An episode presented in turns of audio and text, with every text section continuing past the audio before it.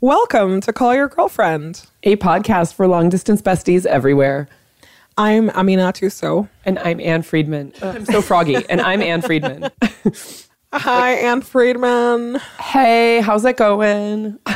You know, it's just battling colds left and right. We're both sounding like crap, but it's okay.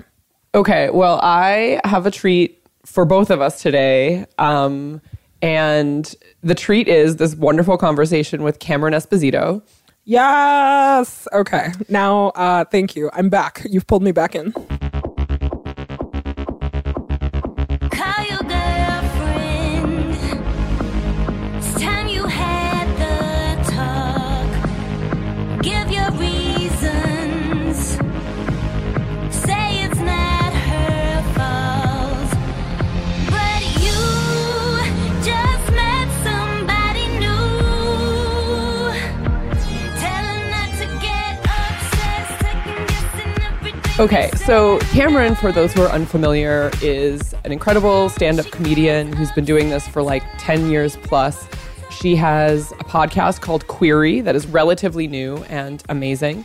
Another podcast called Put Your Hands Together, which is also a live show that she produces and does with her wife, Rhea Butcher.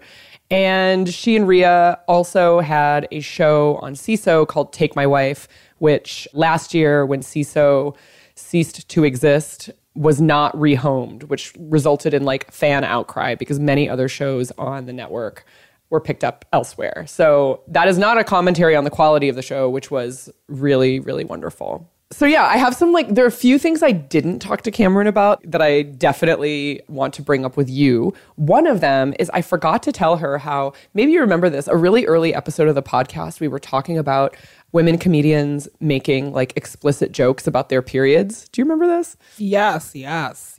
And I think that it was a listener who wrote in and was like, you need to listen to this Cameron Esposito bit. You're right. That's literally what it was. It was so long ago.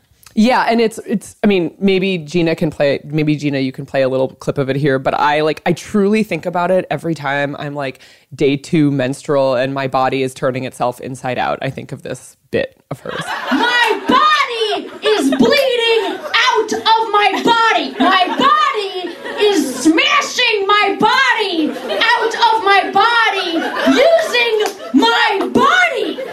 She's been with us all along. That's such a early CYG lol. Totally. So I did not fan out. I did not say to her, I think of you every time I menstruate. Good job, Anne. Thank you. Skills. I played it so cool. Yeah. The other thing that I sort of wanted to bring up with her, but didn't really come up in the context of our conversation is because she said, definitely ask me about queer stuff. That's an explicit request that she had, which I thought was cool. But also, I did not use her invitation to talk about my own feelings / maybe some regrets about the title of this podcast, especially when I think about our queer listeners. I know our secret biggest annoyance at ourselves was because when we named the show Call Your Girlfriend, we literally were not thinking about anything except for how much we loved Robin. It's every way that you're supposed to be thoughtful about something, we were not thoughtful about at all. We're just let's make a podcast and see what happens. The URL's available? Sure, let's go for it. The URL's available. Don't examine, feelings about queerness and, heteronormative speak and, all of this other stuff. Yes, that's exactly what we did. And we've never talked about this publicly, I don't think. Well, someone asked us about it at our DC live show, actually. And we didn't have a lot to say except just you're right, it's pretty heteronormative. Whoops. You know, we did not have a good, thoughtful. I at least don't remember having a thoughtful response. No, obviously, if we had had a thoughtful response, we probably would not have named the show this. I think that's fair. But it's definitely something that we both think about. And I still have very unresolved feelings about, because clearly I think, if there was some huge outcry about oh my God, this is super offensive and you're harming somebody actively, then of course change the name of the show, like call, like whatever, like I don't care. But call your person. I know, but I think, and I think the reason probably that it keeps me awake at night is because I wonder if like more people are offended by it than say anything to us because they just assume that our politics are good, you know? Or the opposite. Like, I'm like, have I turned into a monster?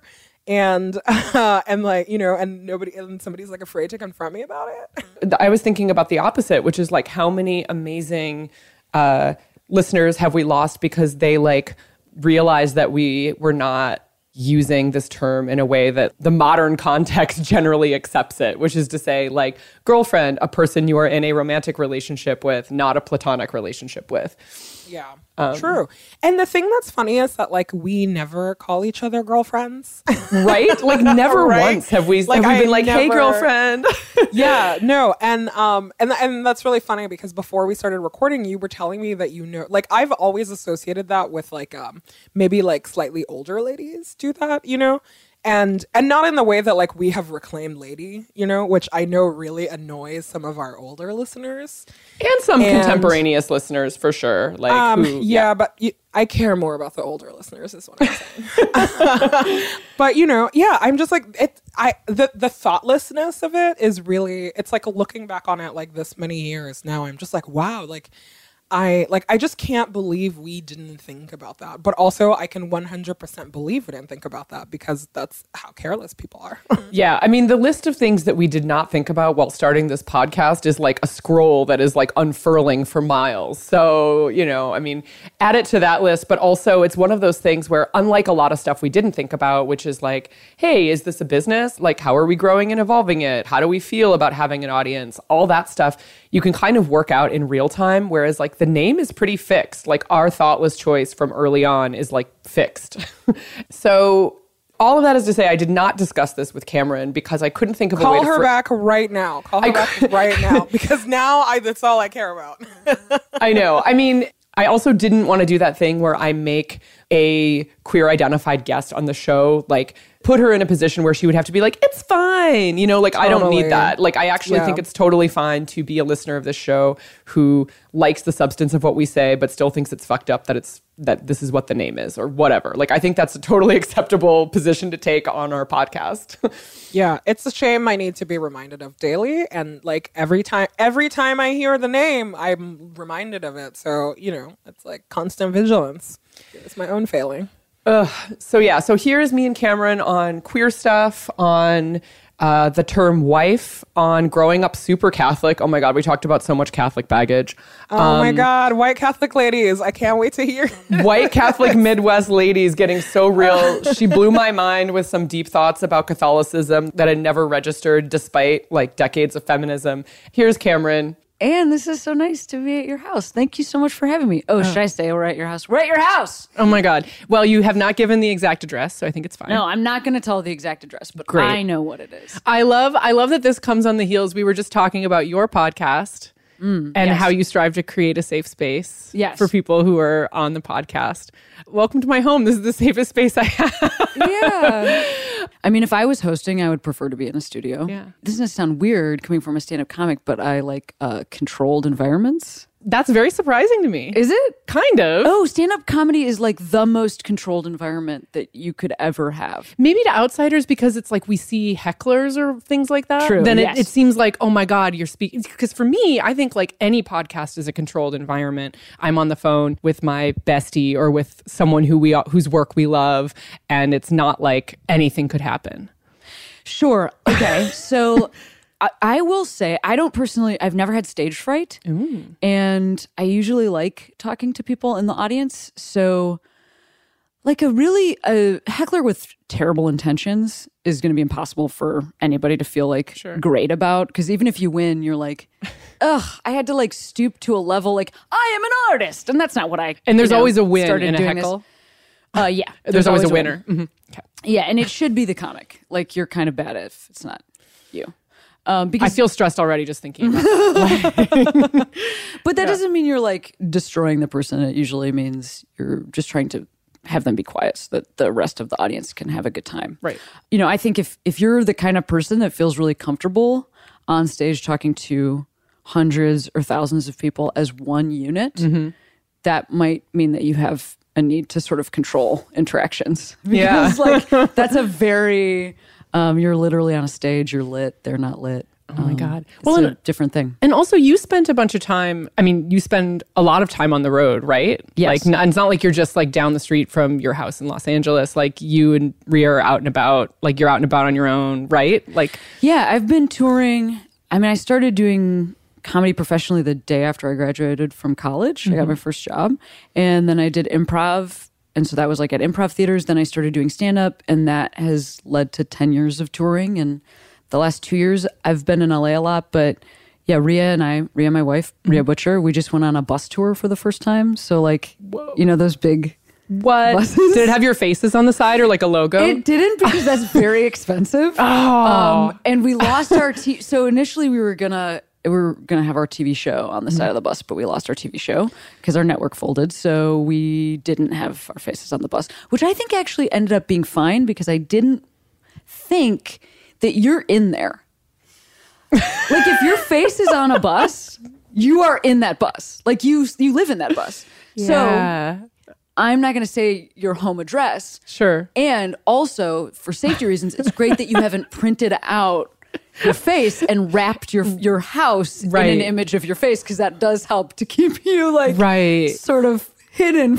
Wow. So yeah, like it had not occurred to me that like you would be advertising your presence. And also, okay, so this is what I was originally getting at when I started to ask this question is like you have been out on the road at a time when the news is devastating and difficult for everybody, definitely everybody who's a woman, definitely everyone who's a queer person.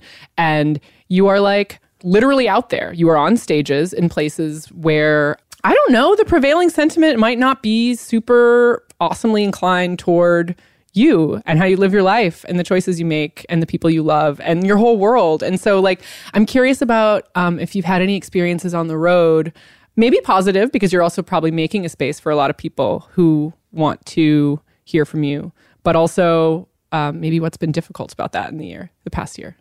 Yeah, so my life is now as a performer is now very different than it used to be because when I first started touring, I was never, you know, you don't start as a name draw. Mm-hmm. And so people are just wandering into like generic comedy and it would be super. And also if you think about, so I've been working professionally in comedy for 15 years. If you think about the changes in this country for queer folks and the trajectory of the LGBT civil rights movement, it has been 15 years that it has gone into this hyperdrive. Mm-hmm. I mean, obviously, we've always been here. Queer folks have always been here. We have been erased from history, but we have always been here. But the last 15 years has been particularly significant. I actually graduated from college, got my first job, and Massachusetts became the first state to legalize same-sex marriage the same week. Whoa! So, like, my career has been totally entwined with changes in the way that I was treated in every room that I walked into. I initially started doing stand-up literally to like create safety for myself where I could come out to a bunch of people at once, which felt safer than coming out individually because like there's other witnesses to sort of protect you. Right. And it felt like a way to not always have some big secret. At the time, I really didn't present as queer as I do now either. Like I wore clothes you might find in a women's section, and I had longer hair, and so people, that was before you went asymmetrical. Yeah, that was pre side mullet. I just had like long one length hair, and so people never assumed that I was gay. So you're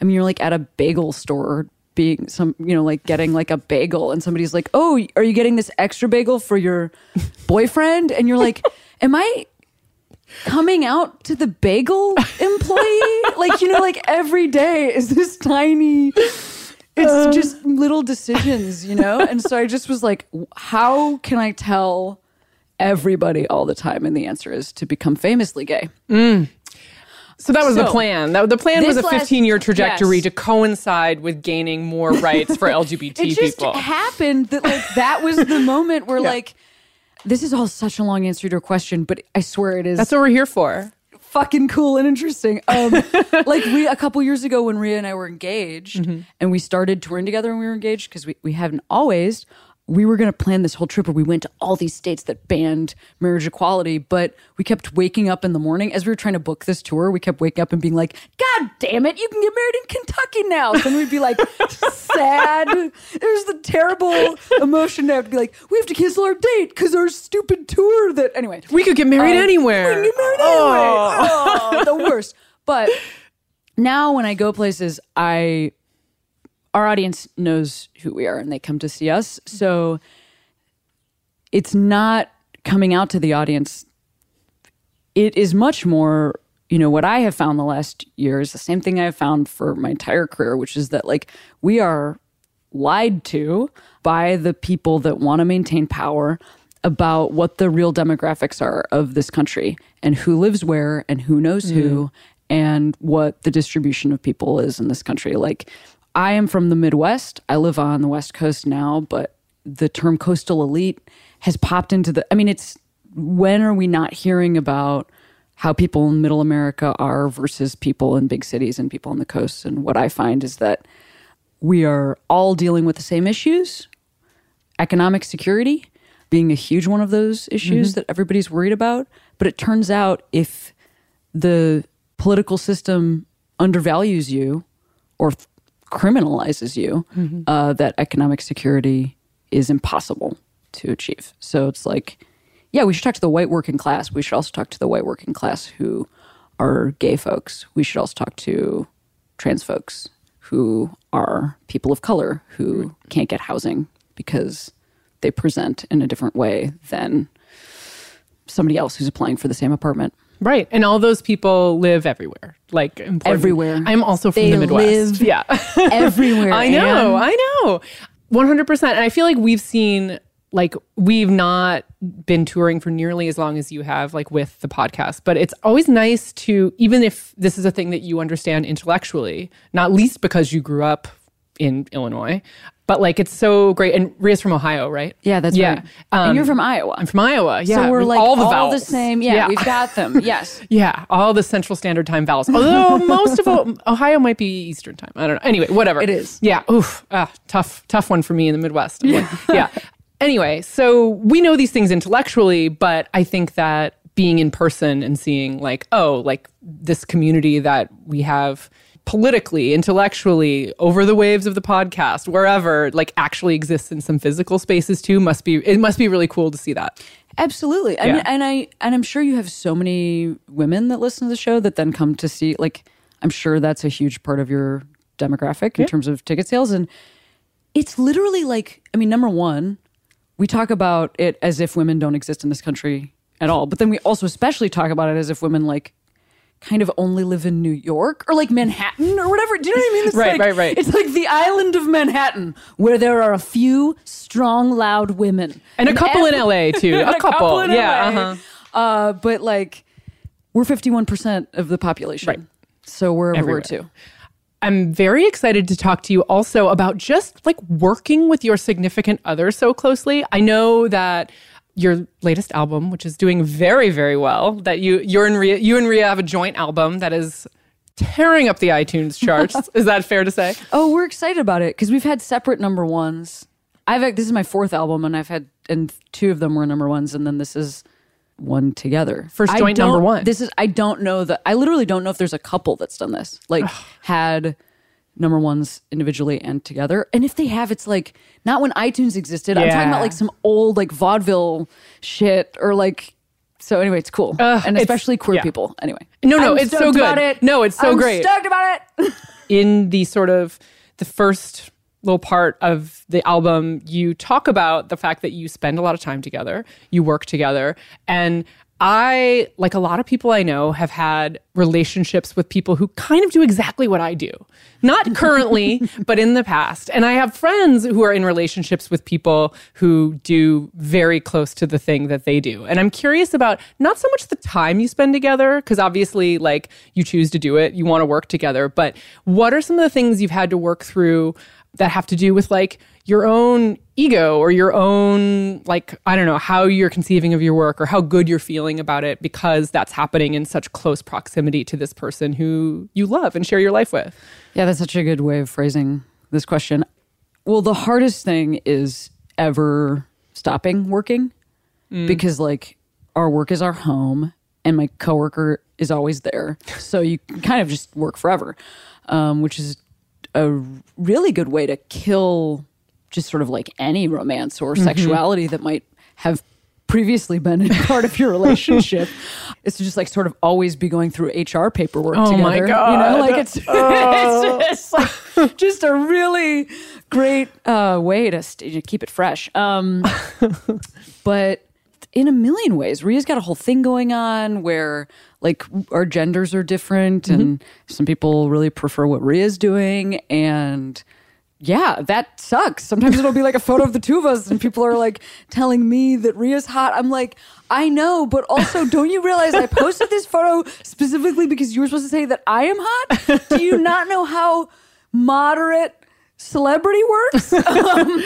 But, you know, I think the benefits are that I agree with what people think about Rhea, which is rad. Do like, you feel affirmed when people are like, your wife is super hot? I mean, not just that, but also like funny. Like Rhea's so funny, thank God, because I think we do put too much pressure on a relationship for most relationships to be able to withstand. And it just so happens that like she's also extremely funny. And as you know, I'm also extremely funny. So that helps to like, you know, comedy's a great pressure release from any situation. But then also to work in a field where we both are not in the majority or like we're not Jerry Seinfeld walking out in front of a brick wall. Like we we always will look weird on stage. Yeah. We will always be outside of context for what people think, like what a normative comic is. And we share that. So it's like, it's a real gamble. We'll see if it pays off. I mean, I'm in right now, but like, good God, to try to do all this together. It's wild. And I'm curious about this for you, but I'm sure it must be something that the two of you talk about too. Thinking about how a joke is received by someone who shares your identity or is a member of your community versus someone who's outside it, that whole like, you know, Dave Chappelle thing of like, oh, I felt like I was being laughed at in the wrong way or the jokes were being taken in the wrong way.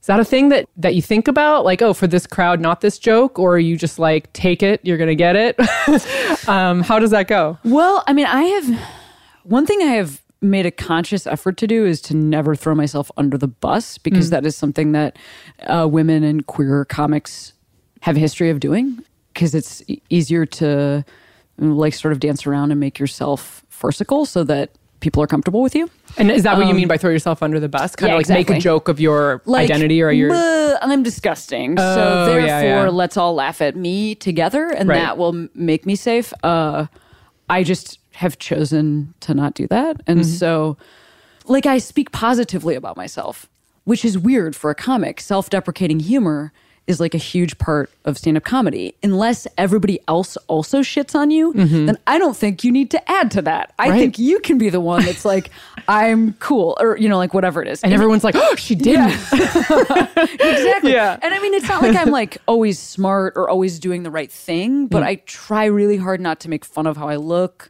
or like my body type. Right. Because that's something that is often done. And it's just like, oh man, other people are really taking care of that for me. I don't need to also carry that mantle. But like, have I tailored my, I mean, I started trying to change people's minds.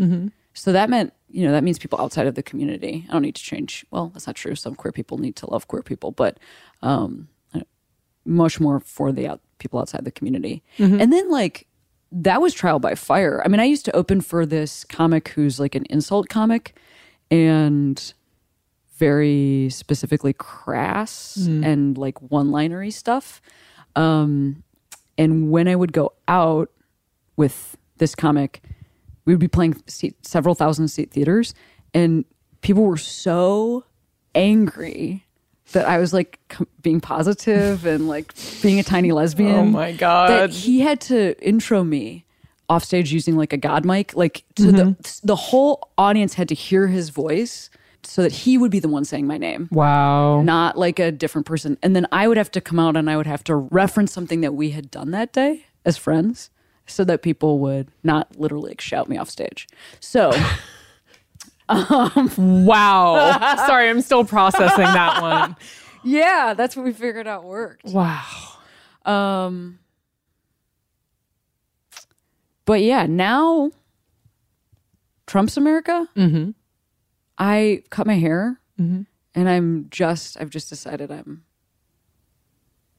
gonna get gayer and madder and louder and like more overtly feminist. Ugh. And I'm gonna try really hard to include race. Mm-hmm.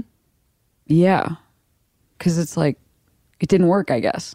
Like right. It worked, but it didn't work. So yeah, more gentle. Yeah, like the collective experience. Like, you know, if you take that experience of being introduced by this male comic and like having sort of his imprimatur as like creating a slightly safer space for you to, you know, tell jokes.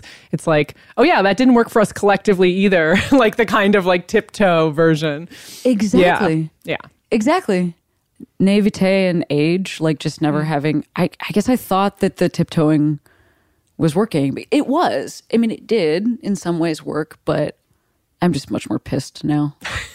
Yeah, and I think that I definitely feel that when it comes to living my personal truth. If you'll like, we can steal that from Oprah, but I think that where it's trickier for me is the question of, especially as a white person, the question of like, can I just shut down or shut off the people who I think are like ungettable or part of the problem? Because part of how I'm like thinking about this era is like, okay, well, you know, straight people have to come and get the straight people, and white people have to come and get the white people, and like people who are participating in like ancient systems of oppression need to like work on getting free together, right? But that can feel a lot like, you know, kind of hand-holding or tiptoeing, or maybe not something that people have always earned. And so, I don't know, that's not really a question, but I mean, But I also have always gotten that I'm like brash, mm-hmm. And loud, and like that I'm a woman who talks, so it's a real problem. Yeah, you seem to have opinions and stuff. I have opinions, and I back them up with thought and experiences, and this is a real problem. I say them in a loud voice that's also amplified through a microphone. Right. So it's just like a real issue. And like, for instance, something like Twitter, I used to like rack my mind to try and think of like jokes to put on Twitter, because really I'm like, just that's like part of your job, right? That's like my job. But I really have it's like mostly political statements. Mm-hmm. Yeah, I feel like I fucking tried. I mean, if you think I'm like loud and annoying and I'm censoring myself, mm-hmm. then like I guess maybe I should just stop censoring myself if I'm already loud and annoying. Right. What are you gonna say? She got louder and more annoying? Maybe. But then same criticism. Everyone else is like, she got louder and more annoying. Exactly. Yes, like we need need a million of you. I have found that people are very grateful for the loudness this year. And also like, my stand-up has never really, something like whiteness, like mm-hmm. my stand-up has never included that, because like in the trajectory of my career, we were moving in a positive direction. Mm. We had our first Black president. Like, I felt like booking comics of color to talk in a first-person way about their experience was like the thing to do, right? To open doors. And now I'm just like, oh no, it's like it's both and. Yes, mm-hmm. I have to tweet the words white people and then get beyond the bubble of my retweets. Do you ever have that happen? Oh, where like you get so far beyond the bubble of your retweets and then people start saying racist things to me because my last name is Esposito. And my last name is Friedman, and I'm not Jewish, and I get anti-Semitic tweets. Wow, we have a lot like, commonality there. And you're like, mm-hmm. I am a white people. Yes. Deal with that. Like, I'm this mad at white people, and I'm a white people. So like, I don't even want to try to tell you how angry people of color are if you can't deal with this white person's anger at white people. Oh my God, completely. Yeah. And also like those people can't Google. Like that's the other thing. You know, I mean, it's like, wow, like you should Google me and get the full picture of like everything that like can be brought against me in like the court of racial justice, you know? But friend, like it is so beyond. This is a tiny story that I think will have a payoff that might make sense. In my neighborhood mm-hmm. is a neighbor of mine, this older male couple, and they put a nativity in front of their house, mm-hmm. and it has two Josephs in it. And I took a picture of it last year. Rhea took a picture of it last year. We posted it. It made me happy. Lots of likes on that one. Lots of likes. Mm-hmm. This year, took a picture, posted it, many likes, but also literally a statement from the Catholic Church. I grew up Catholic. I did too. I'm so jealous that you got a statement from the Catholic Church. A statement from the Archdiocese, from the Bishop of Providence, Rhode Island. Wow. Multiple write-ups on this photograph in like conservative publications. I mean, I'm sure you could even imagine what they are. Yeah. It was mentioned in the Washington Post with a photo, with my photo, in a roundup of offensive nativities that included zombie nativities. And has now gotten to the point where I don't know what happened this week, but somehow it got to Italy.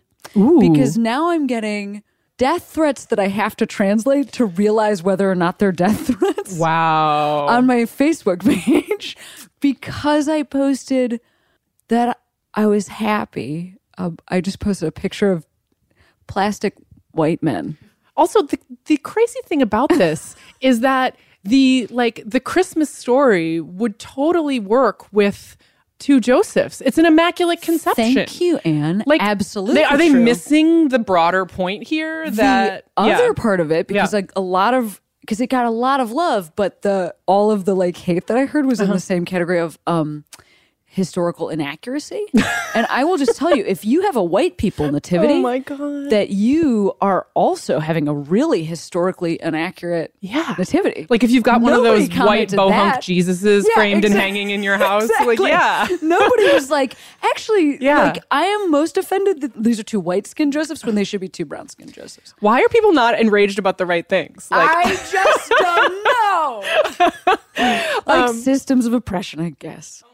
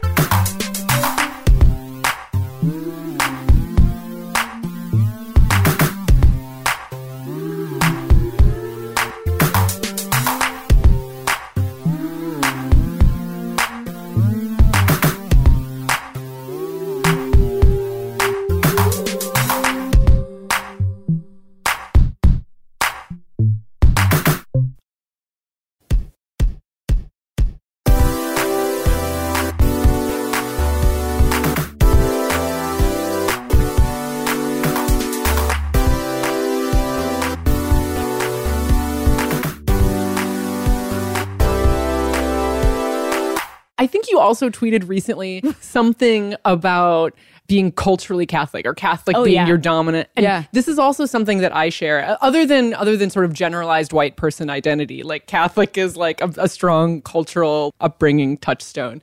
And I have some family questions related to that, like when it comes to your job and your identity and your jokes. I mean, I don't know. So I'm curious. Oh, yeah. Well, I mean, it was terrible when I came out. I was 19 or 20 and, awful. It was really awful. The first person I came out to was a roommate, and that was my best friend at the time, and she didn't talk to me for a month. Oh that was my roommate. Well, you're living together. And we were at a college where I couldn't come out because you could be kicked out of school. And then when my parents found out, they cried a lot. They cried for literally years and took me to therapy, which I think they thought was going to be positive talk therapy, but I thought was conversion therapy. Oh, my God. And I say all of this because I think... So I'm 36, and I think it's really easy to forget that, this is something that a lot of people are living now, and that this is, I still consider 36 a moderately young person. This is recent history. This was in the 2000s. Right. So, and this still happens. And I think as we talk about progress and as we talk about, the current administration as, oh, my God, we can't believe we're back here. It's for a lot of people, it also never changed. And I think it's important to acknowledge that. But then in terms of, where are they now? It's just a completely different story. Like, my dad sang Somewhere Over the Rainbow, which he asked if he could sing at my wedding because it was important to him. And that doesn't mean that that's not my culture. Like, it's totally bizarre. And I'm sure you can relate to this. Mm-hmm. Like, everything I think is because I went to Catholic school my whole life and I'm from this super Italian Catholic family. Mm-hmm. And I played mass when I was growing up. That was my favorite game to play. Like, wow. Yeah. We played that too. Yeah. Like, we use potato chips as like hosts. Cheddars. That's what we use. Cheddars. Or, like, sliced bananas. Totally. Totally. Yeah. Uh-huh. So, like, I mean, it's just a huge part of how I live my life, because I feel like what we could do if we wanted to was take the messages that, like, people in the past were writing down or passing along through oral tradition about, like, loving each other. Mm-hmm. We could take those messages and use them as philosophy if we wanted to. Say, hypothetically, if we were to want that. If we wanted to. Yeah. I guess it's also, like, I don't even identify as lapsed, because it's like my family's Catholic. I never was into it. Like, I stopped going to communion at like third grade or whatever. I was like not into it. It's given me a lot of like that rebellious phase of like, oh, I hate all things Catholic. It made it hard for me to realize how deep a lot of that stuff had gotten in there, you know? Because I was like, oh yeah, I never really liked it. But I was thinking about talking to you today and about how I was like, oh yeah, like, you know, when I think about Cameron, I think about like wife is a positive term. Someone who uses that term in a way that doesn't mean like religious subjugation to like a, you know, a nuclear hetero family unit or like, you know, but seriously. And I'm curious about like whether you feel like beyond the just, you know, the kind of passed down folk wisdom, love everyone, if there's stuff that you've actively felt like you're like, yeah, I'm going to claim this from my cultural tradition and own it. Oh yeah. Are you ready for this answer? I'm ready. So when you in third grade were like moving away from the church, I was moving toward the church. Mm-hmm. I was a Eucharistic minister. Oh, wow. My mom would have died if I'd been, she would have been so happy. So that means you like give the host out to people at mass. I was also an altar server, which means you're like a priest assistant. I was a theology major in college. I went to daily mass of my own volition. Wow. But what I liked about it, when I found in that, and why I like, was the super leftist radical elements of the Catholic Church. Liberation theology is actually a thought process and like set of teachings that were used in Central and South America to overthrow oppressive governments that were killing innocent people to retain power. Yeah. So like the Catholic Church, I lived in Rome for a while. I mean, like I was in. Wow. But what I was in for is the same stuff I still love today. Like I was in for the liberation. I was in for standing with people on the fringes of society and being like, it's okay to fight. The darkness that's at the center, which is money, which is wealth, the total corruption that wealth can cause when you value that over anything else. And I would argue with like a sprinkling of patriarchy as well. Right. I mean, patriarchy is one of the greatest ways to keep wealth. Oh, yeah. Yeah. I forgot about that pyramid scheme. Is to say that only some people deserve wealth. Yep. I mean, like, do you know why priests can't get married? This is like one of my favorite things to talk to. Please tell me you're setting me up for like a great joke right now. No, this is not a... This is like... I mean, it depends on what you think a joke is. No, like, no, I know. I knew you were about to be serious. Is it something passed down throughout history to oppress women? Yeah. Because when priests were having kids... The male children and their family were inheriting land away from the church. So like a church would be built, the priest was having a child, the male child was inheriting land. So if priests cannot get married, then wealth cannot be inherited through families and it stays within the Catholic Church. Holy shit. I can't believe I'm just learning about this now. So like that's what we're all protecting. You know what I mean? Like when you go to mass, the darkness that you're protecting is that. And the other side of that coin is actually like this totally like punk rock rebellious thing that some folks have used faith to access. So I just like cut off the faith. Gotcha. And I kept the other stuff. Wow. So I'm like an atheist. I don't believe in any of that shit. Huh. I'm totally outside of that. But I'm grateful to have some training in like how to be where there is conflict. Although like in a white people way and in a patriarchy way. Sure. Oh my God. So you still go to church? What? Do you keep that at all? Like in a cultural way? Like I still go with my mom like once a year if I'm home at Christmas. I wish I could. I respect that. It makes me so mad. I miss it so much. I listen to Christmas carols like the moment they come on the radio. It pops into my life in like the weirdest ways. Like Rhea, we were driving the other day and she's like, you have to turn off these carols. And I'm like, you don't understand. These are my favorite songs. Like, meanwhile, you're three verses deep into Here Comes Santa Claus or something. Like, no, yeah. I'm singing like Oh Holy Night. Oh, wow. Hitting the high note. Wow. Like, I'm singing like We Three Kings. I'm like doing like the like serious like baritone. Wow. You know, like the church approved Christmas songs. Yes, the church approved. Wow. I will never not be mad that that was taken from me. Like, like that I had what was really a cultural identity with all of these traditions and practices. Yeah. And then the darkness of that was revealed and I was like, and it just feels snatched. It just feels snatched out of my life. I think that's true for so many people. Right. That, I mean, I would say the same thing for like women who come to and suddenly realize that patriarchy exists or for people that can ignore something or like that can be duped and suddenly realize like, holy shit. Right. I feel like we get emails like this to the podcast a lot where people are like, kind of like low-key, do you ever wish you could be less woke and just enjoy some stuff that you used to enjoy? And it's like, you know, you can't, I mean, there is like, yes, I can enjoy things that I can see lots of problems with, but also like there's no going back. No. Also, men's rights activists have hijacked the Matrix because they don't understand movies. But I know, where's Keanu on this issue? I mean, like, why? How has he not spoken out about the Reddit co-opting of this? Like, I want to believe in Keanu so bad. So you're saying like two trans women made a movie about like really understanding like who you are and like choosing to know yourself and live your life authentically instead of like in darkness, and that you think that's about, like ultimate masculinity, that's dominating about, everything else. Holy shit, man! But anyway, yes, you have to live authentically. Thank God you know things. Thank God we learn things throughout our lives. I know. That's like what aging is. I actually think aging is like really looking things in the eye. Then you die at the end of that. Yeah. So it's just like pretty, you know, it's a hopeful story. Well, I was going to say the other part of that is like just continuing to be more you. It's like the question is like, like how can you Cameron harder in like the coming year? You know what I mean? Like that's like to me like aging. It's like, oh, the next year, oh my God, in 10 years, I'm going to be like 10 times more me. What is that even going to be like? Wow, holy cow. Yeah. Holy, I have like a sparkle brain from the sparkle brain meme from the internet. I don't know. Yep. You turned it on.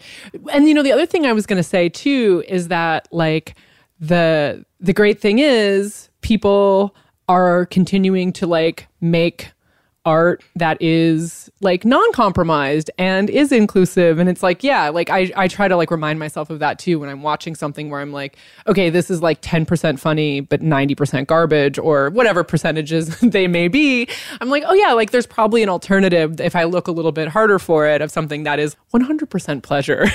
Oh you man. Know? And I'm smiling so much at that because I feel like that is for me as like, just career-wise been the most interesting part of this year is like, the speed of the evolution of 2017, it's just like everything that I thought last week, I'm having to improve upon this week. So it just means like for art, I have like no idea what is going to be possible. I know that this is a stupid cliche. It does not make it good that society goes backwards. Right. But I'm just understanding why the cycle happens, which is that like, it's because you're just like busting through walls in your brain constantly. So what is going to come out of all of this? Because not only are we going to know ourselves better, but also like so much has been revealed. Right. So much is going to be continued to be revealed. Oh it's like God. Stuff that was punk rock and on the edge in 2017, in 2019 is going to seem like it was from 45 years ago. I love that idea. It is real. Yeah. That is real. Yeah. And like, we're going to push so fast. And also the internet, thank you. The internet, maybe, if you exist still. Here's hoping. Yeah. Is also connecting access to those things. Right. So like, you don't need the same kind of, you don't have to work through a gatekeeper. Yeah. Ah. Do you think about like what if, so you're 36, I am mere weeks away from being 36. We're basically the same age. Get over here, girl. It's I know. Good. I can't wait. Do you, cause so that means we're exactly the same age, and I basically didn't have the internet when I was a baby. Oh yeah. And so do you ever think about like what baby Cameron would have been like with the internet? Oh my gosh. I have to every day, because I feel like this is true for so many artists. So I really make art that I needed to see when I was a kid.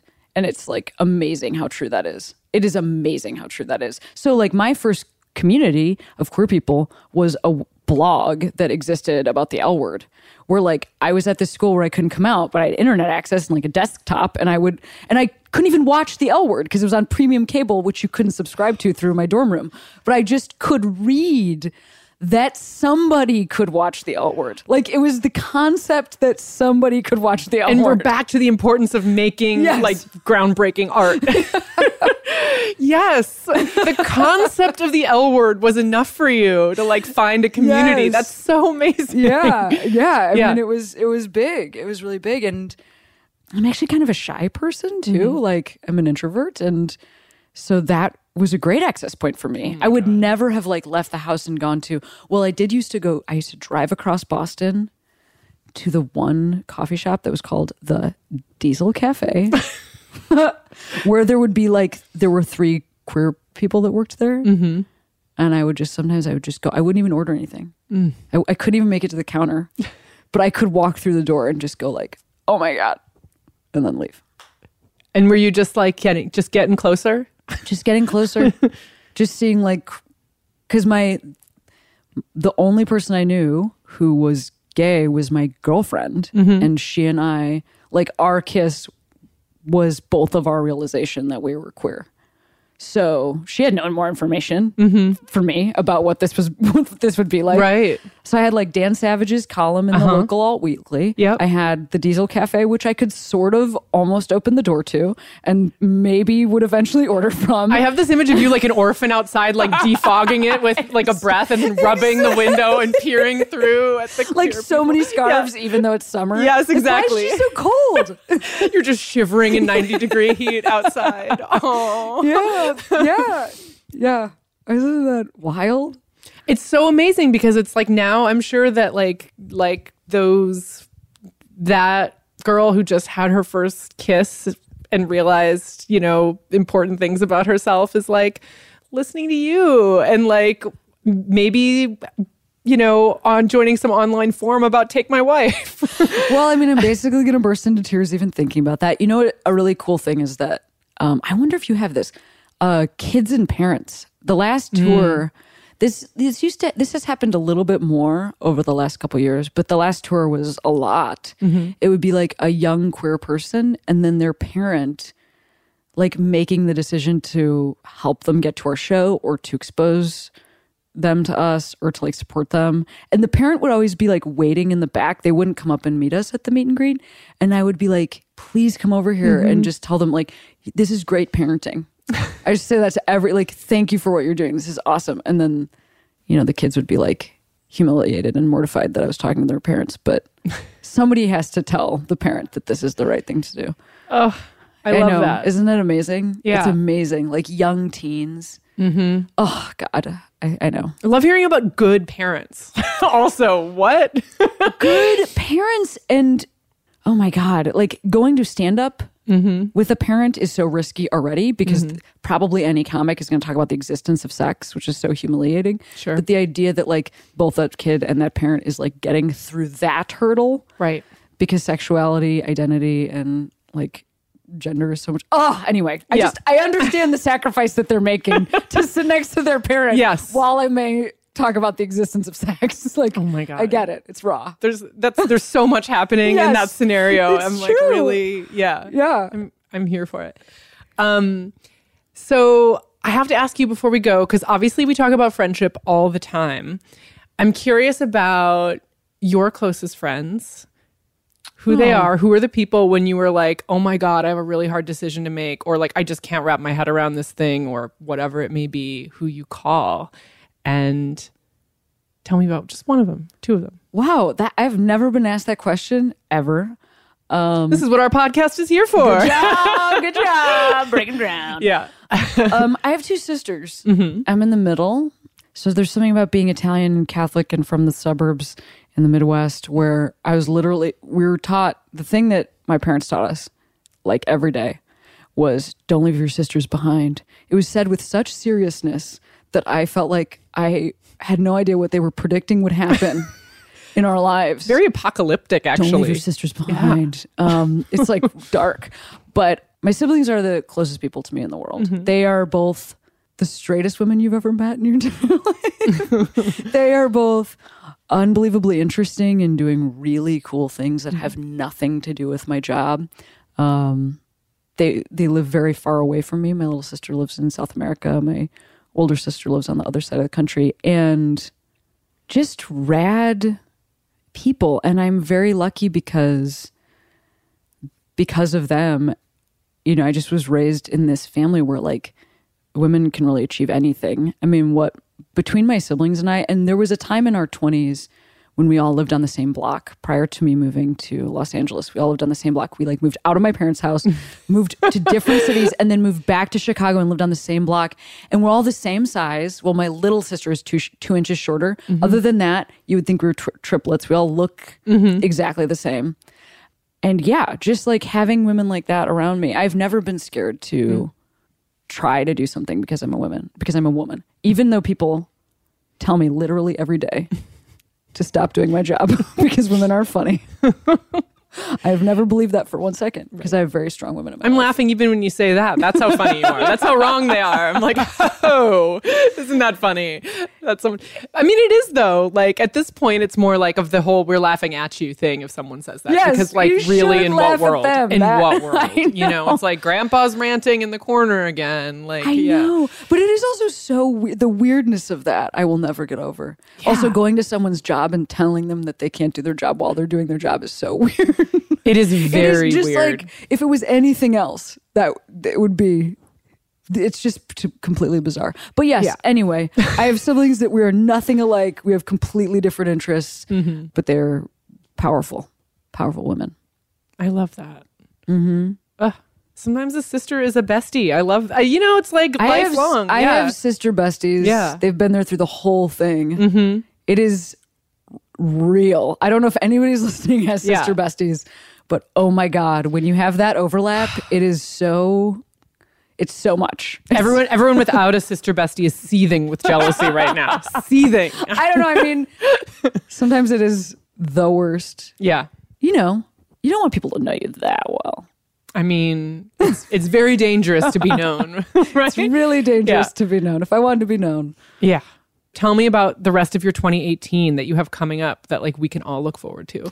So this is the big news, is that the thing that I'm working on right now, I can't talk about. Of course, you can never talk about the big stuff. But it's a TV project. Oh. And one thing that people could do is put their hearts and minds that it goes forward. I've been working on it for a long time and it has a lot of momentum right now, so I'm really excited. Let's hope. Cross all of our fingers and toes. The album Back to Back, which that I released with Rhea, is still out, and then I will have new episodes of my podcast Query. I will either have just, or I will be about to be releasing an episode with Lena Waithe that I recorded yesterday. That was really great. So, what's up? I'm excited. I know. I had an Emmy winner at my house. It's also been so exciting to hear you as an interviewer. You are like really good at like, you know, not just being the one telling the jokes, but drawing people out. Yeah. Thanks. I'm giving it a go. Yeah. It's hard. It is really hard. So I'm just like recognizing that you're doing a great job. Oh, thanks. And I'm so excited to hear about this possible probably going to happen. But then TV thing. Obviously it'll just go away in a puff of smoke. I mean, you know how everything that we'll see. We'll see. I don't know. I want to say on record that I am very grateful for Call Your Girlfriend and for you and the work that you do. Thanks. This has been a really hard year. I know a lot of people would agree that it's important to have people that travel with you in your ears that are telling you that you're not seeing things that aren't there. I wanted to say being seen, but like it's like being heard, being recognized. It's not a, the podcast honestly, makes it hard with seeing metaphors. Like, relaxing and letting somebody else drive for a minute. Ooh, like ranting on your behalf. Yes. Seriously. Yeah. I mean, you know what it is like to do this job where like you have to create. I mean, I love my job, but also when you are like creating thoughts for a living, I don't want to be the only one that thinks this thing. Totally. And I'm not, and you're not. And that's what's great about right now. I've been trying to like give people props and reach out and just say like, I see what you're doing because like we're creating this wall of truth and like it's not just like a single signpost, you know, like right. We're all together lining up and it really matters. It really matters. Man, Wall of Truth, name of your new production company. Wall of Truth. Not at all serious. Cameron, thanks for being on the podcast. Yeah, this is great. Yeah. Thank you for having me. Oh, our pleasure. Okay, thanks to Cameron, the best, and see you, person I never refer to as my girlfriend, on the internet. See you, platonic woman that is my friend. You know, maybe we can, that's what we'll rebrand the show as, call your platonic girlfriend. Call your platonic woman friend. I know. Let's call Robin and have her change the lyrics of the song too, so nobody's confused. Please. You can find us many places on the internet, on our website, callyourgirlfriend.com. You can download it anywhere you listen to your favorite podcast or on Apple Podcasts, where we'd love it if you left us a review. You can email us at calllyrgf@gmail.com. We're on Instagram, Twitter, and Facebook at calllyrgf. You can subscribe to our monthly newsletter, The Bleed, on the Call Your Girlfriend website. You can even leave us a short and sweet voicemail at 714-681-2943. That's 714-681-CYGF. Our theme song is by Robin. All original music is composed by Carolyn Pennypacker-Riggs. Our logos are by Kenisha Sneed. And this podcast is produced by Gina Delvac.